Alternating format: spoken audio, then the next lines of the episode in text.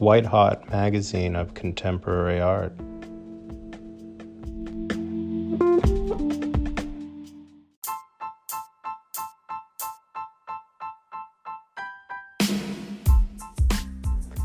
Alyssa Monks is an artist that joins us today on the White Hot Magazine Art World podcast. I'm your host, Noah Becker. The curator of Alyssa Monks' exhibition at SLOMA, Chief Curator Emma Saperstein, will be the guest host talking to Alyssa about her exhibition at the museum that is on now through November 13th, 2022. Depicting the artist and those closest to her in intimate context, Monks' paintings are simultaneously vulnerable and elusive, revealing her subjects in exposed positions but offering fragmented views through compositions that invert foreground and background. Using semi transparent filters of glass, vinyl, steam, water, or foliage, monks create surface tension that obscures subjects and disorients the viewer. Enjoy the following conversation between Alyssa Monks and Emma Saperstein on the White Hot Magazine Art World podcast.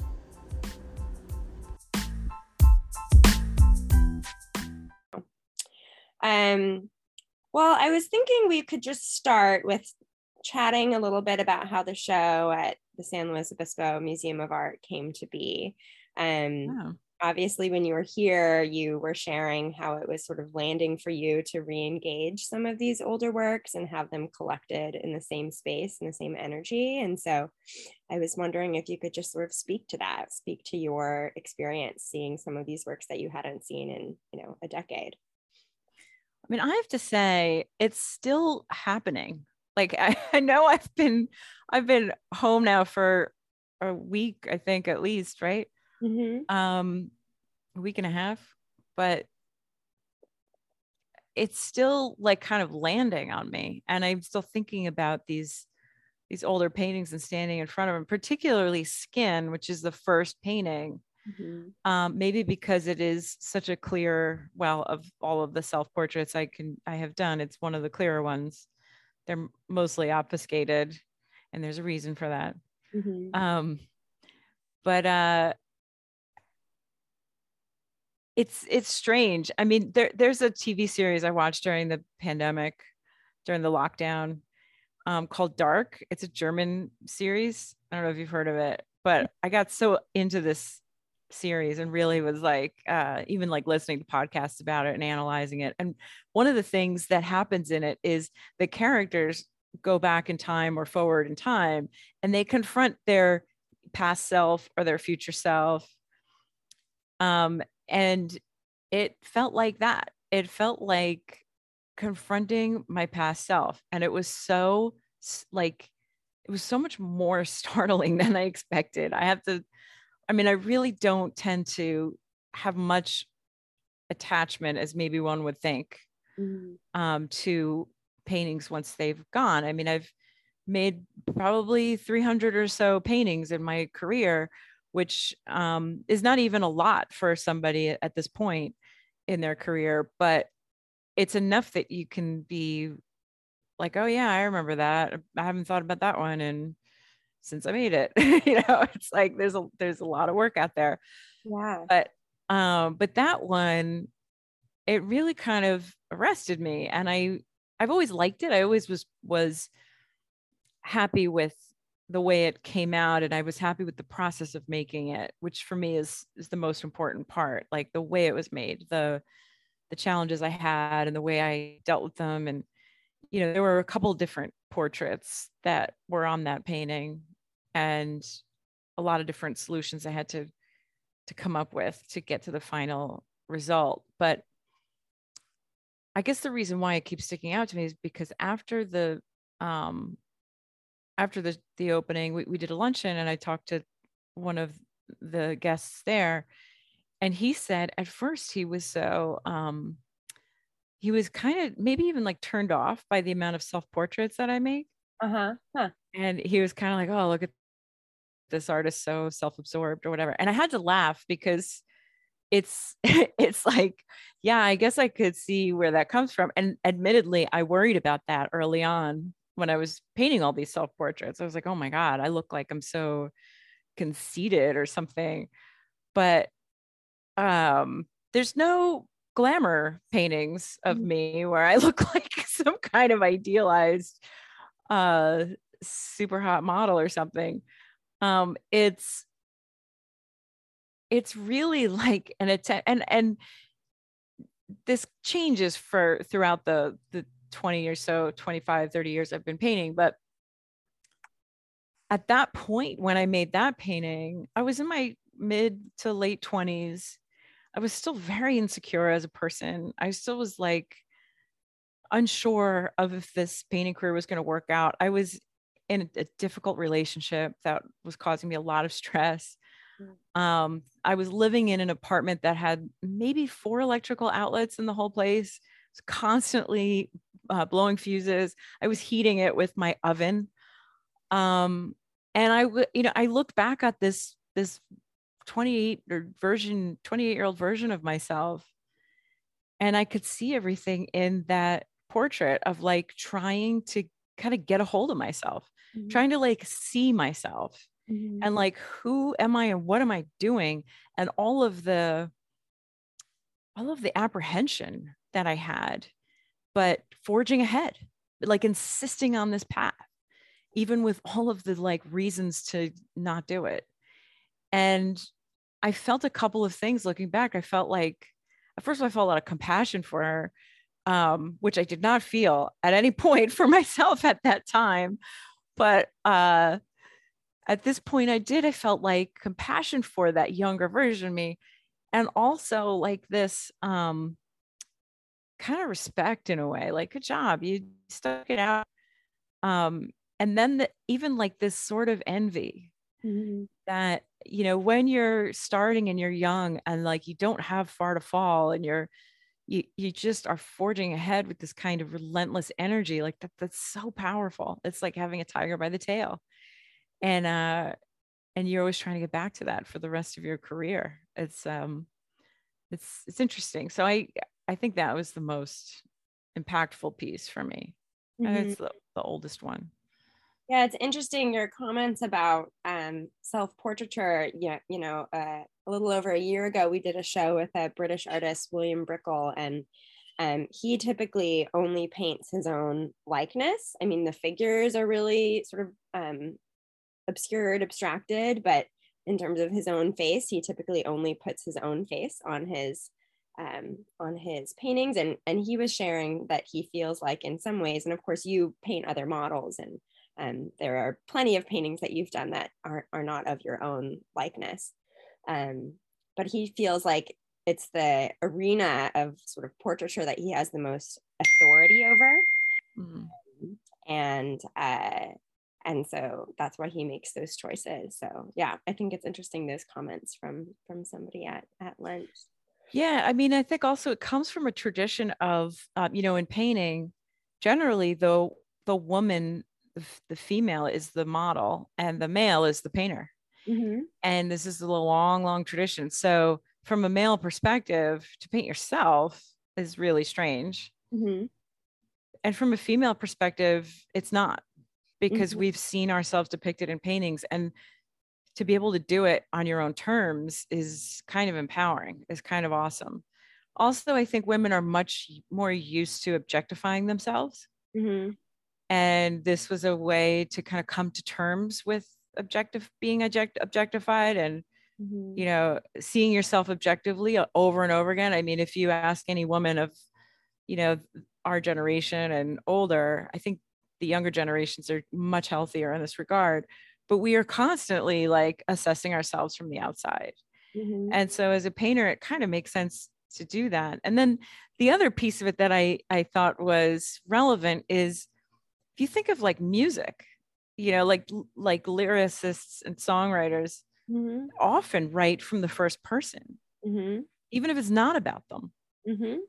and in a sense painting a self-portrait is kind of the same in that you're you're speaking in the first person mm-hmm. by using yourself you know mm-hmm. so I I like that. I mean, I totally own it. I don't feel any kind of um, fear about it anymore. I just decided at some point, like, hey, this is working. Don't mess it up, and decided I'm not going to really care about what what the criticism is on that. If someone doesn't totally get it, it it's fine. Yeah, yeah. I want to um, sort of jump off your comment about empowerment that you um, sort of were empowered by painting painting these um, these images of yourself and um, draw attention to a conversation that I had sort of already shared with you when we um, when you first saw the show about um, that piece called Scream, which I think is a 2010 2011 um, sounds right yeah. 11 piece. Um, and within the museum and the museum staff we had sort of three different sort of guttural sort of without bringing a lot of criticism onto our minds reaction to that piece. And of course i had seen it i'm not in person but i had seen images of it as we prepared for the show. And you know one staff member was like oh my god this this woman this figure is in such distress and has experienced such violence. And that is so obvious obvious and was so palpable to her. Um, and then to me you know i i felt like it was a um, that the figure in the image is um, fogging the screen or fogging the mirror um, or fogging the shower. um, uh, and somebody else felt like she was in great ecstasy, great pleasure. And um, during your artist talk, we talked about sort of that in many ways the sort of openness of your work that um, people are able to see and this is true for sort of lots of lots of contemporary art but um, see sort of what they see in the work um, can you speak to how those interpretations land for you or whether you enjoy them or resist them or I think that's one of the coolest things uh, that art can do is it, you know, if you think of it like an open circle where you're leaving a little piece of the story out for the viewer to complete, um, to finish in a way. They can bring their own experience and their own interpretation or their own real story to the the painting and they kind of link up and created a whole different experience or, or narrative. I think that's fascinating. The first time it happened to me was in my own in my own work anyway was when i painted this portrait of my mom. And it was in my studio and it was finished and i you know had it up on the wall for a while. And uh sometimes I would come in and it would look like she was like mad at me or like disappointed or something. Mm. And then other times I swear I would look at it and it looked like she had like a lot of compassion and she was like concerned and you know really curious about what was wrong, what's wrong, Alyssa, you know. And those are very different readings of the same exact painting. The only thing that was changing was me mm-hmm. you know and my my mood so it doesn't even matter like it's not even just the person it's where the person is in that specific moment that can adjust the way they see a painting mm-hmm. and if it can work like that on a painting it could work like that on so many things you know a, a person a, a conversation uh you know it, interpreting i don't know social situations activism laws politics all kinds of real world stuff um it it's kind of a little jarring to realize like oh wow there is no actual fixed reality that we all agree on after all um and i like playing with that in terms of our you know the the, the way we can influence our perception by mm-hmm. you know just withholding a little bit of clarity um and even if you give 100% clarity like I, I, assure you even if there was no glass no steam no water droplets no distortion total clarity of the portrait there would still be different interpretations mm-hmm. yeah it's interesting too and and i will always remember early in my undergrad i was um, in an art history class where um, my professor was talking about a painting that he had in his home and how his relationship to this painting and his interpretation, his understanding of it, and even his knowledge of it in terms of just noticing what was there um, had changed and grown and developed over the sort of 30 years that he had owned that piece and lived with that piece. And I think one of the things that's really um, particularly interesting about your work, but I suppose it's true for um, all artists also, is that um, you know the paintings left your studio, they left your care, um, and that was over 10 years ago in some cases. Um, and so even your sense of what the work is about, um, I'm sure has continued to shift and then re-seeing them in this context, I'm sure brought new meaning as you've already shared. Oh, absolutely. It's, eh, I mean, I work very subconsciously. So, and intuitively. So I kind of go with my impulses of what I can sense looks um, pleasing or interesting.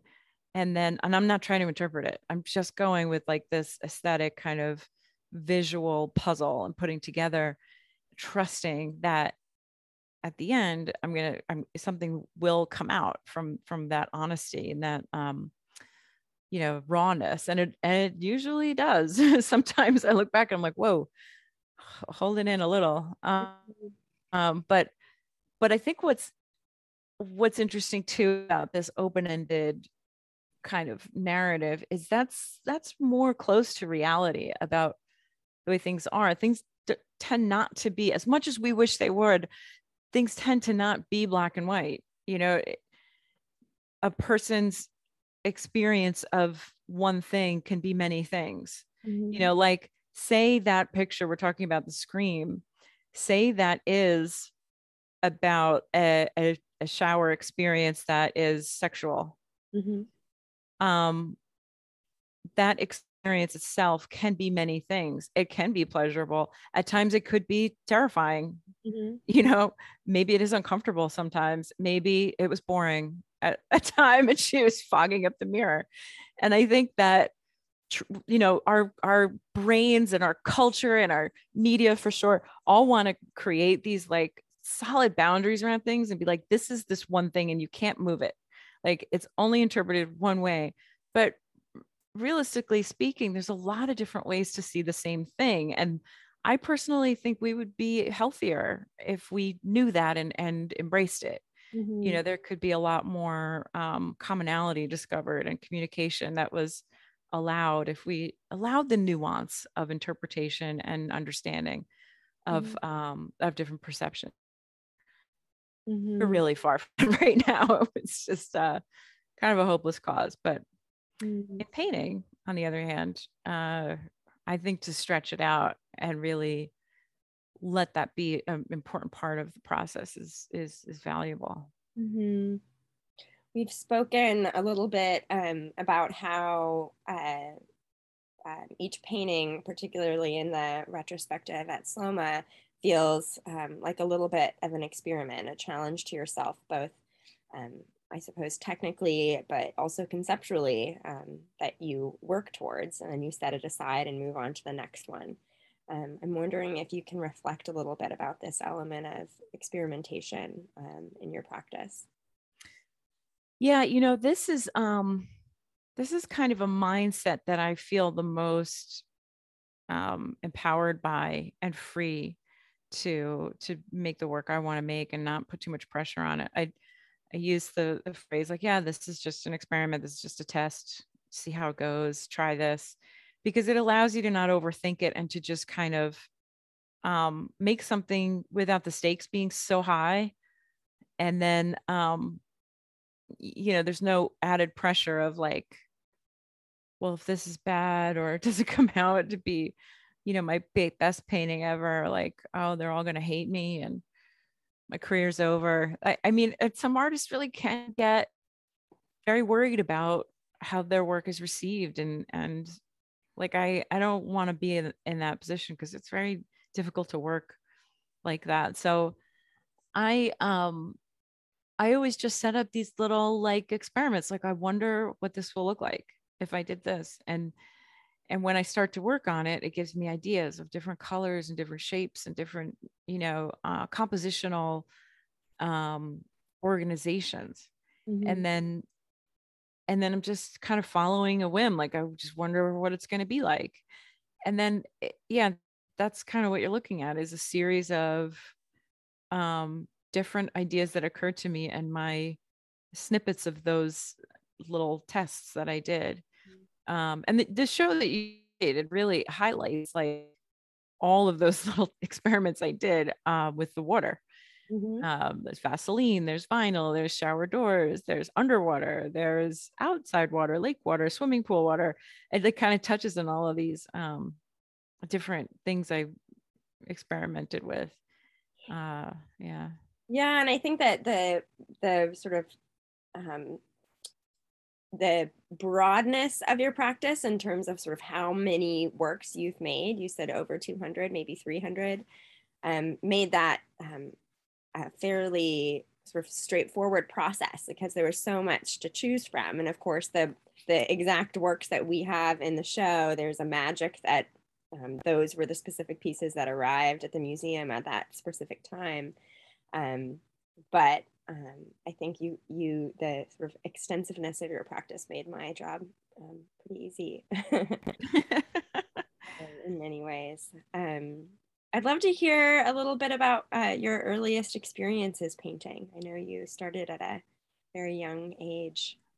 Oh wow. Um so I had this mother who was so awesome in that she would try to find something for each of us. I, I'm the youngest of eight, and she tried to figure out uh, like the thing that each of us loved to do and make sure we had enough of that in our lives. So, you know, I had a brother who danced, and another brother was really into computers, and one was really athletic, and um, uh, you know, and so each kid would go off to their thing and and I guess my kindergarten teacher told her that I could stay in the lines really well and she should put me in a painting class. So my mom had this way to and I guess partly it was the 80s so it was like I don't know there were any kids oil classes but she didn't put me in like a kids art class outside of school which is what I think would be the instinct. And I know there must have been like regular classes for art but maybe they didn't have oil painting, which is, you know, because it's such a messy, expensive, permanent, mm-hmm. problematic uh, hobby to have for like an eight year old or six year old. But um, she did, she found an oil painting class and got me into it. And it was all grown ups. And it was at the, it was in the attic of this barn. And uh, it was really like falling apart kind of situation, kind of dark and musty upstairs and quiet. Like there's, you know, serious painters up there. Mm-hmm. And I remember walking up there and the smell of the linseed oil, like this old, old linseed oil. And it was just like, oh, wow, this is new. I like this. Mm-hmm. And being told how precious these paints were like, you know, this is serious. This is very permanent. You know, don't waste it. Uh, don't get it all over yourself and they were like let's see what she does um and i just really really loved it i mean my mother told me at some point she was trying to sign me up for like horseback riding or something like that and i was like i don't want to do this. I want to go to painting class. Uh, it's all i wanted to do and um it was kind of funny because the teacher would always paint on our paintings. Mm-hmm.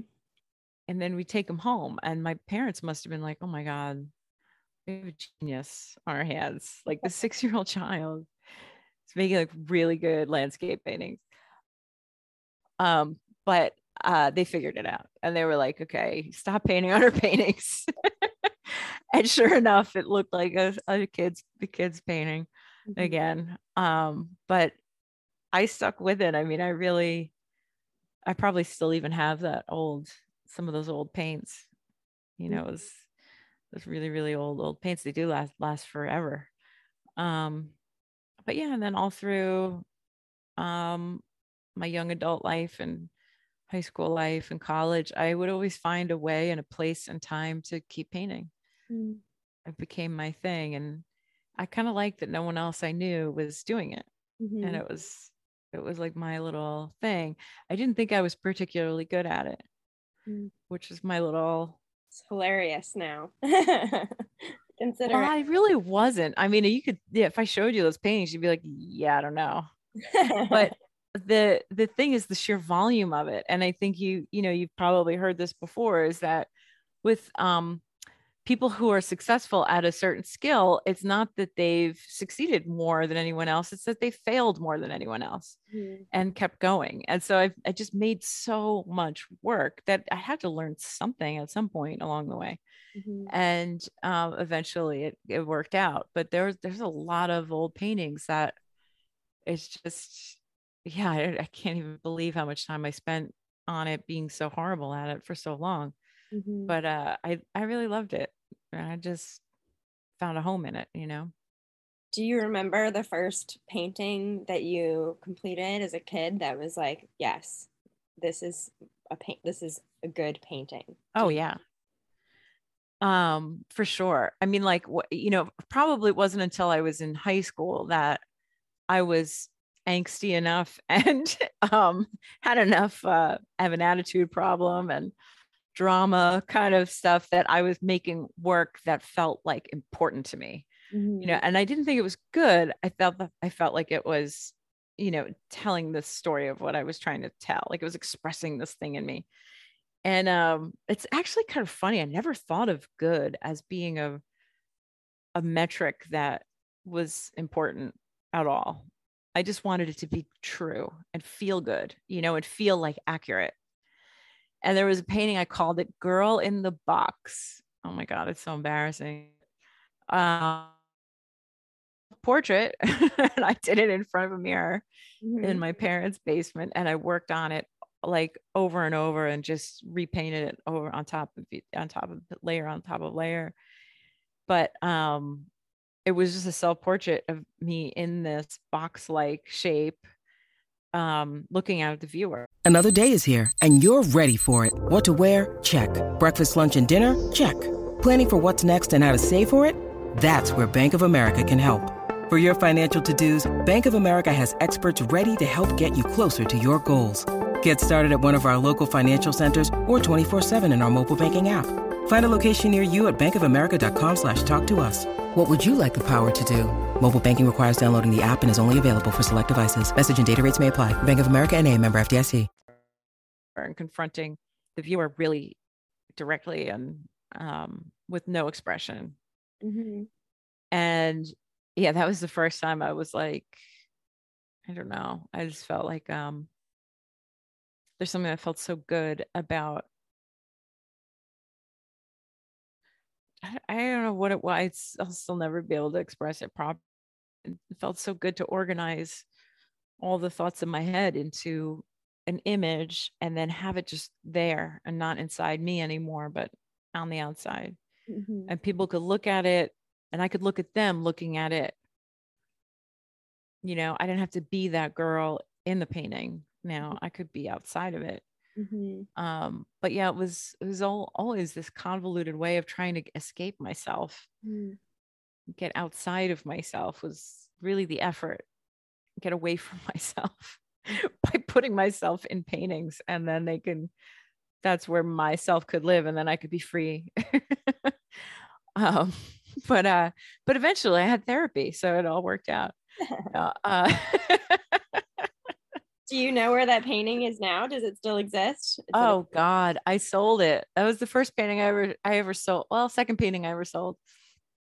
And uh, I sold it to my manager at Barnes and Noble. I worked at Barnes and Noble in high school, and I have no idea where he is anymore, and don't even really remember his full name. So probably it's a lost cause. But I think the frame, the frame on the painting cost more than what he gave me painting. So that sounds about right. um, you've talked a little bit about these early experiences in painting classes. And then, of course, now you have um, a really generative teaching and mentoring practice. Um, can you talk about how those, that, you know, your painting, your studio practice, and your teaching mentorship practice, how those sort of exist in the same space and how you see them overlap or connect? Yeah, you know, I keep never um not surprised by how important my community is to me and my students are to me. Um, for some reason, I always had this story in my head that this was a very solipsistic existence, being an artist. But time and time again, I feel deeply energized and inspired by other artists and by my students. And I was a very reluctant teacher. I really did not have any, and um, it wasn't until some of my friends slash people who just liked my work actually one of them bought a painting that's how i knew her uh they got together and they invited me over their house and had we had some wine and and then they got their painting supplies out and they're like just do a little demo for us. And you know next thing you know i'm teaching. Mm-hmm. and we made it a regular thing and then invited other people. And n- one thing led to another where i felt this desire to get them to the place where you know they felt like i felt like when i was learning like oh my god i can't believe i can do this. And paint is cool and look what paint can do. And um and just kind of coach them along and and show them things that that I took I had to learn the hard way sometimes. And um and I just get such a thrill from watching that evolution happen you know in in someone else. So I tend to lean on that as a way to keep myself feeling excited. If I if I feel like I'm not learning anymore in my own practice it's a good place to go. And, and to be honest i don't think i would be able to do an interview like this um, if i hadn't had a lot of teaching experience because i'll tell you when i finished graduate school at 20 i was 23 when i finished graduate school i was still so shy mm-hmm. so like insecure so self-conscious kind of aloof like i didn't i was so embarrassed uh, about like just saying hello to somebody and I don't belong here. And so teaching really gave me a common ground to to to talk with others about and learn how to connect with people. Mm-hmm. So yeah, it's it's really important to me. I really do um I do think it it it's a really special privilege. Mm-hmm. You know, I, I feel lucky every single time I lately when I sign on to my little Zoom class, I see people actually show up and I'm like, wow, thanks. You know, like this is so great that people are here. And uh it means a lot. It, it really helps. Yeah. It seems like, you know, even at the opening, there's people who had either taken a class from you or sort of knew um, of you through teaching as well as through your um, through your paintings and um, it's always such i mean I, I, can speak for me when when i um, sort of have studied with someone or learned from someone and then um, sort of see their work in action it's always so inspiring and exciting to see that see that unfold um, i'm wondering if you can talk a little bit so all the um, all the pieces in the show um, for the most part involve sort of uh, these uh, we've talked a little bit at the beginning of this call about that but these sort of obscured figures using a variety of sort of strategies for that um, for that approach. I'm wondering if you can speak to the sort of the obscure, the obscured figure in your yeah. work. Oh. Well, it it actually just started as sort of a little technical challenge I was curious about. Like I wonder if you could paint somebody underwater or um behind vinyl or glass. Like is it you know, I came out of a, a a school, the, the New York Academy, where at that time in particular, um, it was really all about figurative realism and creating a, a an illusion, you know, spatial reality, um, accuracy of anatomy, and all of this convincing. And I was very attracted to that. And then when I finished, I was like, okay, now what? Um, and it seemed like a natural next move to like push it and I kind of started by accident with it because I was like, I actually started with glass first and like reflection, not mirror reflection, but like reflection in glass. Mm-hmm. And I was painting a figure walking away, and there was a reflection of him in like a glass cabinet that was in the in the room and i was like oh yeah that's never going to work but let me just try it like it just seemed impossible like why would that ever work you know i can't do that but it worked. And I was like, oh, wait, what if I take this a little further? And I was actually watching a movie where this woman was underwater and it was like a shot from above, an aerial shot of her in a bathtub with her head underwater. And it was the most perfect image. And that kind of launched my whole idea of like bathrooms and bathtubs. And then kind of got my brain working and like, wait a second now. Do you think I could paint water? That's that's crazy. And it was it started slow. The water was still, it was clear. And I was just like, yeah, there's color change. That's the, probably the most significant thing. And the form breaks, you know, like the lines don't really connect. And I was like, that's interesting. I took it like in little bite-sized pieces until the technical challenge was like um so I don't know, complicated that you couldn't really replicate it. You'd have to interpret it and edit out a lot of information and and pick and choose what you were going to include and and have like a kind of a different expectation and relationship to reality itself so that it didn't become what was necessary. You would be okay with maybe I don't know what this is. And like the more I could kind of toe that line, the more excited I got because at the same time, it allowed me to really loosen up my application. So I could use more paint and I could show my strokes and I could make these interesting marks that you can't really make when you're trying to render so tightly a, a realistic illusion. And then you step back and there's there's somebody there you know? It's a it's really fun. I i sometimes people get this and they're like yeah there's like there's like a, a distance you can stand from the painting where you're right on the edge of abstraction and realism. Mm-hmm. and i think that is the coolest um, thing someone has ever said yeah. about my work yeah. technically anyway. Yeah and you know the most recent i think one of the most recent pieces in the show i am you is um, i think distinctly the most yeah. abstract. So it's yeah. really interesting and fun to see you know this is the, the joys of a retrospective where we get to see um, all these works from different seasons of your practice. Yeah how that has continued to develop do you think you'll continue in that sort of continue to become more and more abstract as you continue to make? I think that I think uh, what I'm going to have to do is just explore every whim that comes into my like I've always done and see where it takes me. Um, I do I am very attracted to abstract painting. Mm-hmm. Like if I'm buying paintings, a lot of times it's abstract art. Mm-hmm. Um, I like I don't know, Emma. I, I wish I knew. It's, part of the reason I paint is because I can't wait to find out what happens. Yeah. Uh, but I can tell you that I have made an abstract painting and I ended up putting a figure in it. so I actually that kind of happens more and more as I kind of end up putting a figure or a portrait in the abstract. But the I Am You painting was really like a litmus test in a way. Like I I was like, yeah, I, I, thought it was a cool image, and it probably is the closest thing to completely abstract, maybe that I've ever done, maybe not, I don't know. But what I found interesting was the different interpretations again of that piece, where, yeah, especially during the last few years, and, and maybe right in the middle of lockdown, painting was made. Um, there was this need for clarity.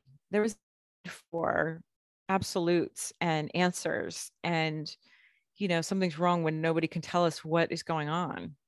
And like we like we thought that they knew all along what was going on. Mm-hmm. they don't know. Like we don't know everything. So it was an interesting litmus test in that some people decided they could really see what it was. Mm-hmm. they were like oh i see exactly what it is. This is what it is and i'm done with understanding it. I've got the answer and then there were people who were frustrated because they didn't know what it was and they were just like they couldn't look at it they didn't like it because they didn't know what it was. Mm-hmm. and then there's a third person who was like really comfortable with the unknown of it and enjoyed the like slight pull in a direction of wait i think i know what that is. Oh wait no it's gone again. Um and that kind of just hovering over that space of like how much can we really be sure of what we see anyway? And it, like I've said before, like there really is no fixed reality. You know, mm. I, I wish there was. Life would be a lot easier, but um, that that's just not available. Mm. So it, that's what that piece is kind of about. Um, yeah. And the title I just think is so, is a title I've been wanting to use for a while about this idea that we aren't terribly different from each as soon as we get over ourselves and realize that and also realize there is no me and there is no you mm-hmm. um, we can be a lot closer we can be a lot more creative and we can be we can solve a lot of problems and we can learn a lot of new and impressive and amazing things mm-hmm. um, so i really kind of wanted to dissolve the space between the viewer and the subject mm-hmm. yeah wow well, is there anything else you want to sort of share before we start to wrap up about the show or? Oh, um, well, I really want to say thank you to you. Uh, this has been such an honor, and you really did so much work to put all this together. And I just feel so lucky and so beside myself in awe that um, yeah that that you did this for for me and for the museum and for everybody um i just feel so grateful thank you yeah the show um, is up at the uh, San Luis Obispo Museum of Art until uh, November 13th here on the central coast of California. So we hope you all can join us. Thanks, Alyssa. Oh, my pleasure. Thank you.